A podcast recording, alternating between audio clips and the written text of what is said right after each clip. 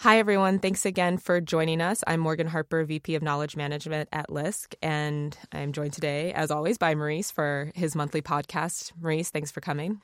Thanks for your for, for your me. own monthly podcast. Thanks for having me. And we have our special guest rejoining us today, Helene Kaloyer. Hi, Helene, joining by phone. Hi, Morgan and Maurice. Good morning. Good morning. So we're actually picking up on the last theme that we had, the same theme where we didn't get as much time to actually talk about the program itself, the zombie revitalization program. So we wanted to invite invite Helene back um, to talk a little bit more about that.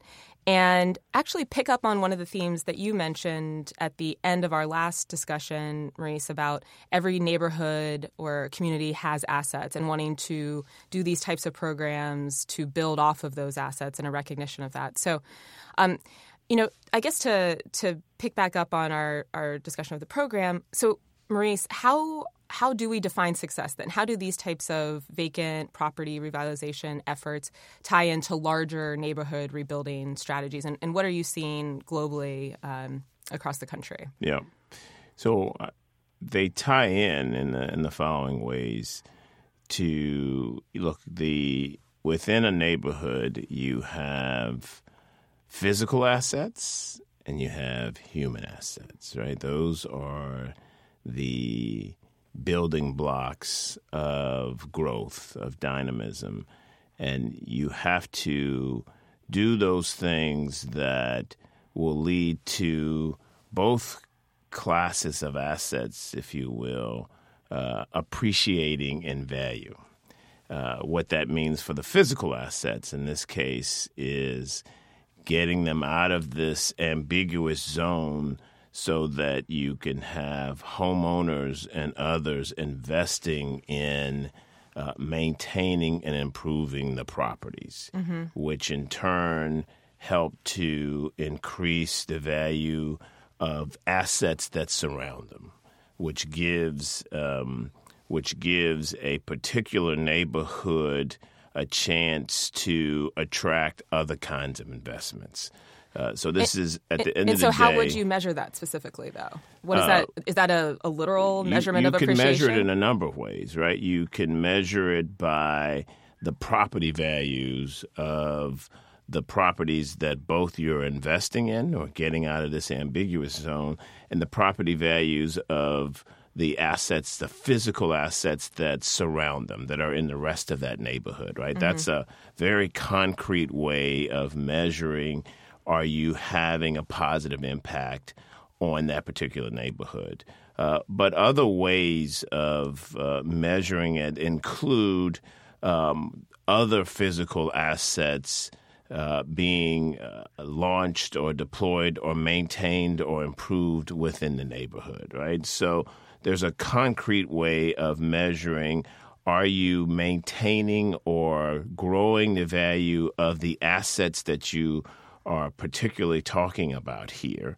And then are people investing in other assets in the neighborhood, right? Mm-hmm. Are you attracting other investments to that neighborhood? And you can measure property values and taxes being paid and those kinds of things as well. Now, you have the people side as well. We can talk about that in a bit. But physically, it's about what, which way, uh, in what direction are the or in what direction is the value of the property at hand and, a, and the property that surrounds that property which way is the value going if it's going if it's stabilizing or going up then you know that the um, actions that you're taking are having the impact that you desire if they're not, then there are other things that mm-hmm. we need to be considering doing. Helene, is that pretty consistent with how you all are measuring success in New York State? Uh, yes. I mean, what's been really amazing with this grant program, and just to recap very quickly, uh, we've made grants to 76 um, cities, towns, and villages all over um, New York State, places with as few as 5,000 residents and as populated as New York City at 8.5 million. And these are fairly small grants, you know, in size from 50,000 to 350,000, but it's almost a little bit of priming the pump, you might say, that, I mean, this doesn't have, um, this isn't used for bricks and mortar, but it's used for evaluating the scope of the vacants problem. And really, these vacants are assets, as Maurice is talking about. When they're sitting vacant, when they're declining, their liabilities. But they're a real resource for these communities, and especially as housing markets are starting to revive, especially in upstate New York there's a real demand for housing and quality affordable housing and you've got all these uh, vacants pulling down neighborhoods that could really be housing people.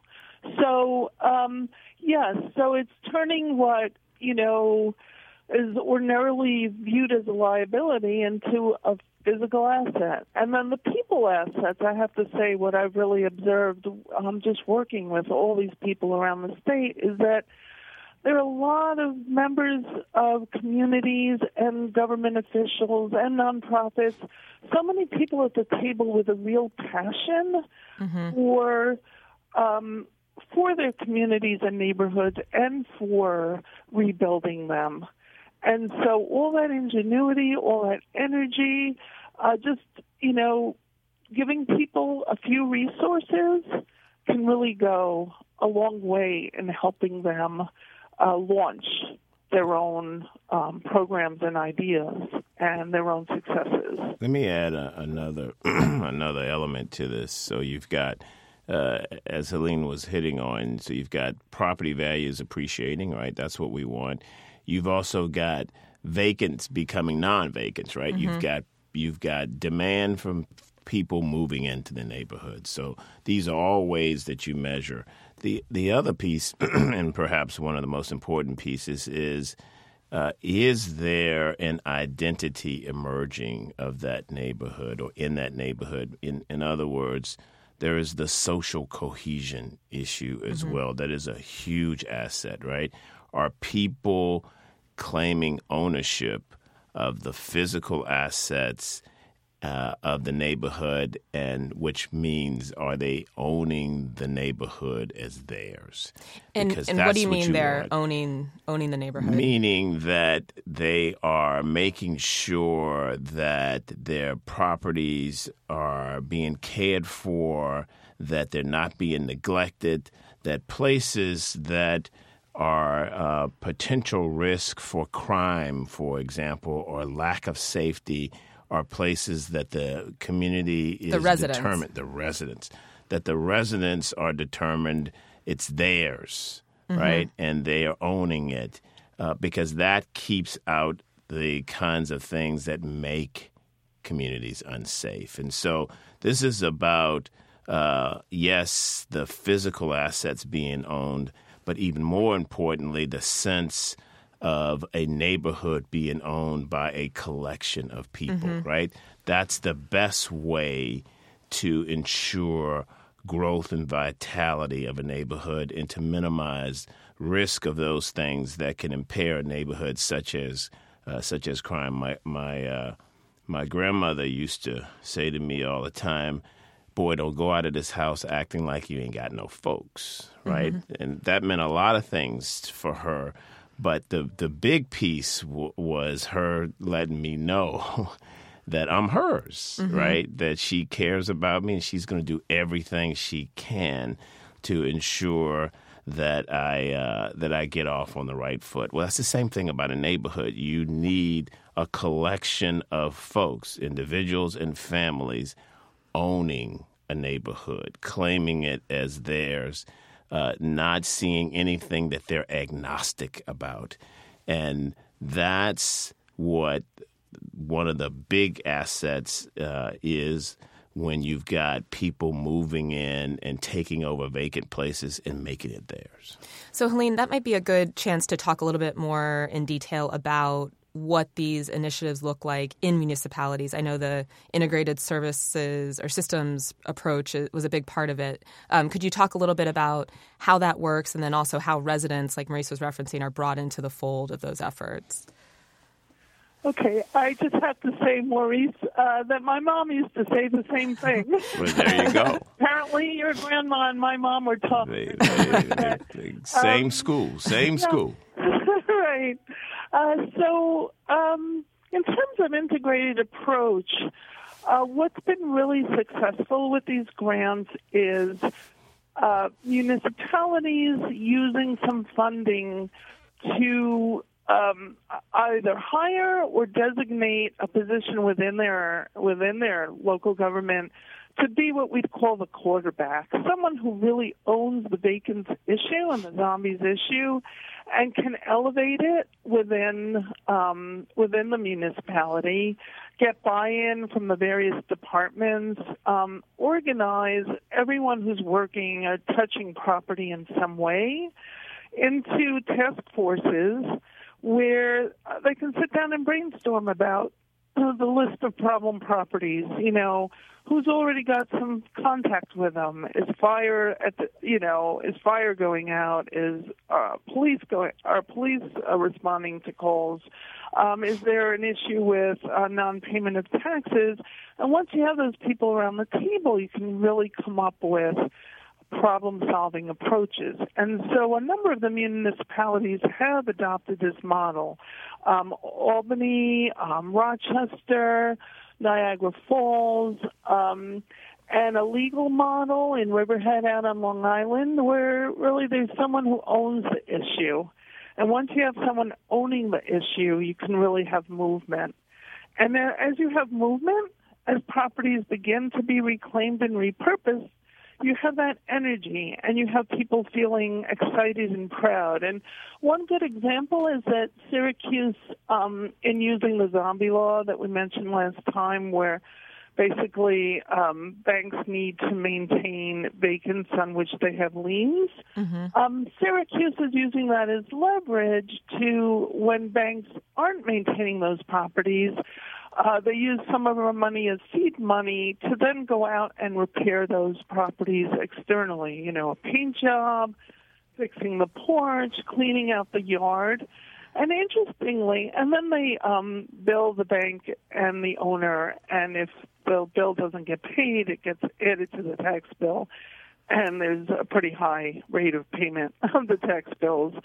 Um, so, um, but what's interesting about this is that the, as the contractors go out and start working on these properties, the community wants to know is this house for sale? You know, it's now looking spruced up. It's looking like it's possible to repair it, whereas before it might have been looking very sad and isolated and deteriorated. Mm-hmm. And then all of a sudden the bank is getting calls saying, can we buy it? and so this builds a momentum. I mean, it benefits a lot of different players, but mm. especially the community. And you can't discount the psychology of people seeing what's been a real eyesore and a problem and a crime magnet all of a sudden turning into an asset. So I think that really brings a certain amount of psychological um, momentum to to this work. And and to close things out a little bit because I know we're as always short on time, but you know I'm sitting in a, a, city or a state that doesn't have an attorney general who has advanced this type of uh, litigation and settlement and, and released funds or having the legislation that's necessary that we've mentioned before how do you go about replic- replicating or scaling uh, to address what we know has, was a national foreclosure crisis with uh, the resulting vacant properties? What are some tips, Maurice, Helene, or, or places to get started? What's been so interesting is that a lot of this work can be done without additional funds. Uh, of course, money always helps, but designating someone within your local government to be to own the vacants issue and to organize um, the work around addressing vacants is um, is a powerful tool. And we also have, in addition to municipalities meeting internally amongst their departments, we also have municipalities organizing themselves and meeting as a group to brainstorm together on the different issues. And like a peer network, you know, bad actors. Yeah. Mm-hmm. Yeah, I, I would just add the, the key is this uh, is there someone willing to own this opportunity? Mm-hmm. Whether it's local, in an ideal world, it's some combination of local government and um, the nonprofit sector, uh, mm-hmm. uh, the philanthropic sector. But you you need a quarterback. Um, or point guard, whichever season we're in now, who will own this uh, issue and um, and pull together a collaboration around getting it done. And and as long as you have that, you can make progress on this issue in every community around the country.